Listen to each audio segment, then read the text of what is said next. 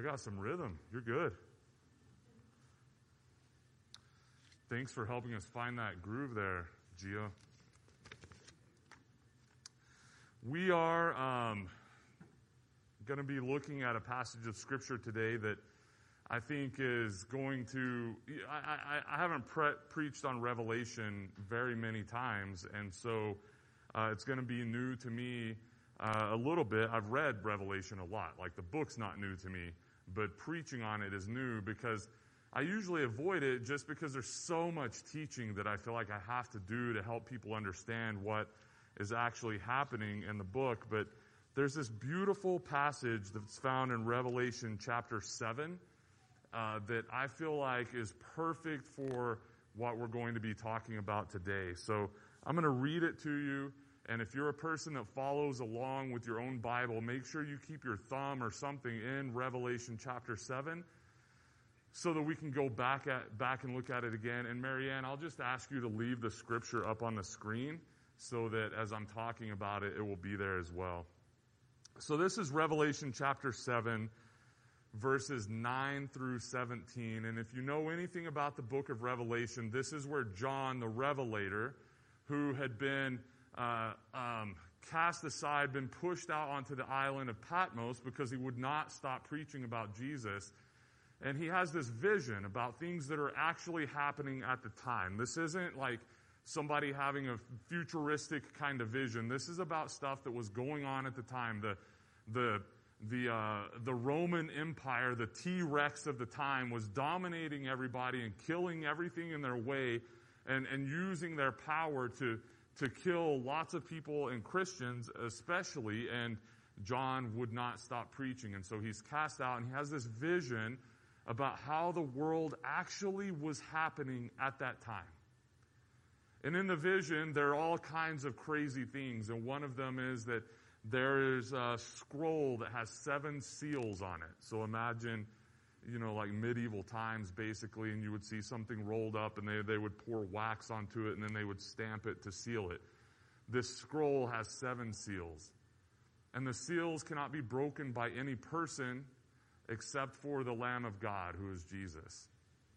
And as Jesus and John's vision, vision breaks each seal open, there's a new thing revealed to John. And what we're about to read is one of those things that is revealed to John about what is happening in that day and is still happening in this day and will happen for all of the days to come. After this, I looked, and there was a great multitude that no one could count from every nation from all tribes and peoples and languages. They were standing before the throne and before the Lamb. They were robed in white with palm branches in their hands. And they cried out with a loud voice, saying, Salvation belongs to our God who is seated on the throne and to the Lamb. And all the angels stood around the throne and around the elders and the four living creatures. And they fell on their faces before the throne and worshiped God, singing, Amen. Blessing and glory and wisdom and thanksgiving and honor and power and might be to our God forever and ever. Amen. Then one of the elders addressed me, saying, Who are these robed in white? And where have they come from? I said to him, Sir, you're the one that knows. Then he said to me, These are they who have come out of the great ordeal. They have washed their robes and made them white in the blood of the Lamb. For this reason, they are before the throne of God and worship him day and night within his temple. And the one who is seated on the throne will shelter them. They will hunger no more. They will thirst no more. The sun will not strike them nor any scorching heat. For the Lamb at the center of the throne will be their shepherd, and he will guide them to springs of the water of life, and God will wipe away every tear from their eyes. This is the word of God for the people of God. Thanks be to God. Amen. May God give us wisdom and courage for interpretation, and may God give us wisdom and courage to apply the truth of Scripture to our lives. I could spend uh, two hours for sure on this passage of Scripture, just kind of teaching through some of the ideas that are in it and how they're important to us today, but I'm not going to do that. You're glad, I'm sure. But if you ever want to spend two hours talking about Revelation, I'd love for you to buy me a cup of coffee and we can do that. I'll forget my wallet, Greg.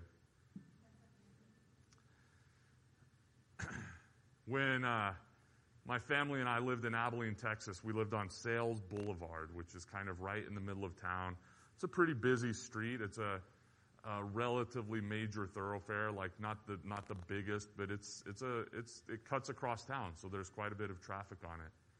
And I was telling you last week that when we bought that house, people were telling us like be ready for Halloween, and we weren't ready, and we soon learned that we would literally have hundreds and hundreds of trick or treaters every Halloween. And it was amazing. Uh, I was thinking about this last night, uh, how like. Uh, the friend's house that we were at, there just like there was one little group of trick or treaters from the neighborhood, you know, and I don't think there were probably any in the neighborhood that I live in. But last Sunday, sitting here, there were a lot of people wearing costumes, and I remember standing at the back and saying to Kathy, "What if this was the real world? Like, what if?" Uh, you know, like there was some like ringmaster here and wearing their ringmaster clothes, and what if like all of the costumes people were wearing, like what if it was some sort of fantasy world where that was real and this place collected all of the weirdos around and, and, and, and the, and I realized it does, like, you know, it collects all of you. But what if, you know, what comes to your door on a normal Halloween, ghosts and goblins and skeletons and werewolves and witches and uh, Disney characters and princes and princesses. What if, what if that was real? What if they all came to our doors? I think it would look a lot like the book of Revelation. Like the stuff that John witnesses and the things that he sees in his mind's eye, I think feels probably a lot like Halloween. It feels like it's Halloween might straight be straight out of the Bible in some weird, twisted way, I think lions and bears and eagles, flashes of lightning, thunder going up and down streets, bloody moons or blue moons like we had last night. And then today is Dia de los Muertos, where we remember the dead and what they meant to us. We dance upon the graves knowing that death does not and will not ever have the final and last word. The book of Hebrews talks about this, this passage of Scripture. It doesn't talk about it specifically, but whoever wrote the book of Hebrews understood that there's a great cloud of witnesses that surrounds us. I talked about this four weeks ago now, that the people who have died and gone on before us are what we call saints. Those who have died in the faith, we believe as Christians, have been raised in the faith as well, and they are now what we would all consider saints. And those of you who are believers are also considered saints here and now. We are part of the great cloud of witnesses. And what I love about this passage from, from Revelation is that listen to who all is there. There's a great multitude that no one could count. So many people, so many souls present in this place that John witnesses. Tribes from all peoples and languages standing before the throne of God. And that they are those who have come through the great ordeal that we're living in. This life is what John was calling the great ordeal. And if there's ever been a time in my life, or probably in your lives, where we recognize uh, things aren't as they ought to be, it would be now. If you had told me 12 months ago, ago that I would be standing in a room with well over half of the chairs missing, and that what is left wouldn't even be completely full, and that everybody who was here would be wearing some sort of face mask to protect themselves and to protect their neighbors, I, I would have thought you had eaten some moldy bread.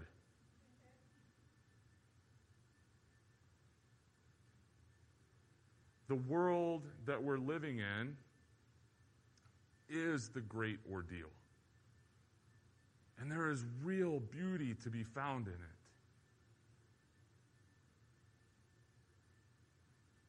Look around. We get to hear a baby crying, making those cute little baby noises that makes you just want to squeeze them, you know? We get to see one another's eyes shining with life. But it's not as we would want it to be. And even if we weren't wearing these face masks, it's still not as we would want it to be because we have people that we care deeply with who've had cancer diagnoses. We have people that we care deeply about that are having surgery tomorrow morning. That's not how we would want the world to be. But the beauty of All Saints' Day, which in some ways is every day, is that it gives us a chance to reset. And remember that this life we're living is temporary, so let's make the most of it. Let's live with the most grace and the most love that we possibly can. And do the best that we can to make this world as much like that one as possible. Because when you read through the book of Revelation, what you find out is that heaven and earth collide. And there's a new heaven and a new earth, and all of these people that we're reading about and that we lit candles for are there. I remember St. Paul United Methodist Church in Abilene, Texas at nighttime was the creepiest church I've ever been in. Anybody ever been in a church at night? Like a big church, like a big, big building. Anybody ever feel like that's creepy? It's really strange for some reason. And that church, like the education wing was three stories. The elevator would creak when it would go up. Sometimes it would, you'd get stuck in there, so I never rode it. They had a gymnasium and stuff that were built way off on one end of the city block that the church filled up. And I, I remember very clearly John, the, the maintenance guy at that church, telling me, This place is haunted, man. And I was like, Okay, John, let's have a real talk. And he goes, No, it's not scary. He goes, It's haunted with the saints of St. Paul. It's haunted with the memories of people and things and events that have happened in the 120 years of this church's existence. And there was something really beautiful about the way he thought about that. He was this old cowboy guy who just kind of was straightforward with everything that he said. And the way that he talked about the fact that the place is haunted not like in ghosts and goblins and scary movie kind of haunted, but haunted with memories. That's what All Saints' Day is about. It's about remembering our friends and our relatives who have gone on. It's about remembering the people who somehow their life and maybe just their death affected us in a way that challenged us to grow deeper in our faith so that we could share, shine more light in the darkness. We could share more love with the hopeless. We could work for justice. That's what All Saints' Day is about. It's not about remembering that people have died, it's about remembering that they live on in our memories and that they are in that great cloud of witnesses that is cheering us on every single day. It's about remembering that whatever happens on Tuesday, our job doesn't change, Tyrone. Whatever happens on Tuesday, we don't get a pass. Our job is to love people who vote differently than we do. Our job is to not stoop to name calling and thinking people who vote differently and think differently than we do are somehow less human than we are. Our job is to love everyone and to welcome everyone into this life that we call a life with Christ. That's what All Saints Day is about. It's remembering how our ancestors and our loved ones would say to us, you, are missing the point. It's not as important as you think. Do you remember anything about your playground from elementary school? Raise your hand if you remember your elementary school playground. I had a swing. It was my swing. And if anybody beat me to my swing, it would mess recess up. And I thought it was a really important thing. And now we all laugh like, oh, of course, you had a swing. But the truth of the matter is, I think what we're living in right now, what we think is like vitally important, those in the great cloud of witnesses that have gone on would say to us, oh my gosh, it's like the swing. It's not nearly as important as you thought it was. So this week, whatever happens on Tuesday night or Wednesday morning, or who knows when, let's remember the great cloud of witnesses and what they would say is most important. What they would say they learned the moment they transitioned into the next phase of what we call life. And what we somehow recognize as vitally important may not be as important as we think. And our job does not change.